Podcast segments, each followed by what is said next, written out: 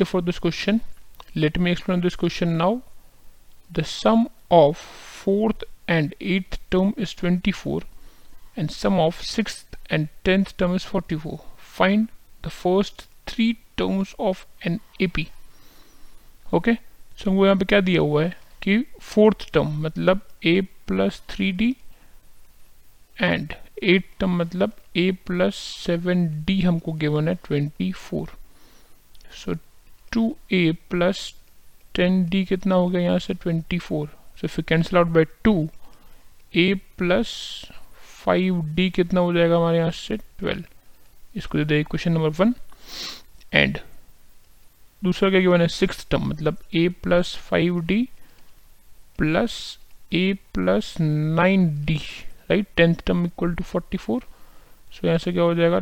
Two A plus nine plus five fourteen D equal to forty four so A plus seven D कितना हो जाएगा हमारे पास? Twenty two equation number two दे दिया इसको.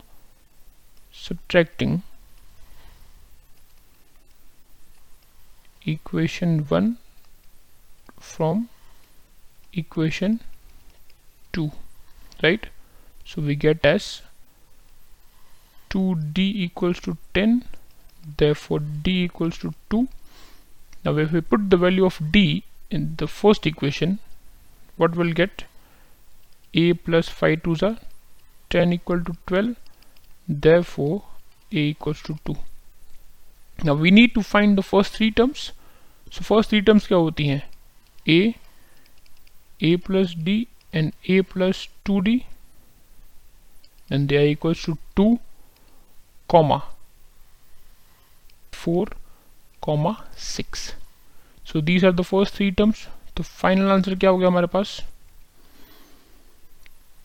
first three terms of a given ap are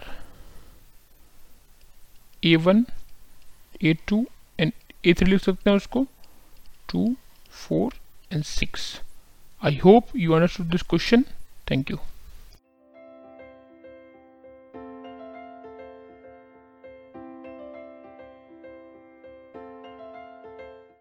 This podcast is brought you by Hubhopper Shiksha Abhiyan अगर आपको ये podcast पसंद आया तो प्लीज़ लाइक शेयर और सब्सक्राइब करें और वीडियो क्लासेस के लिए शिक्षा अभियान के यूट्यूब चैनल पर जाएँ।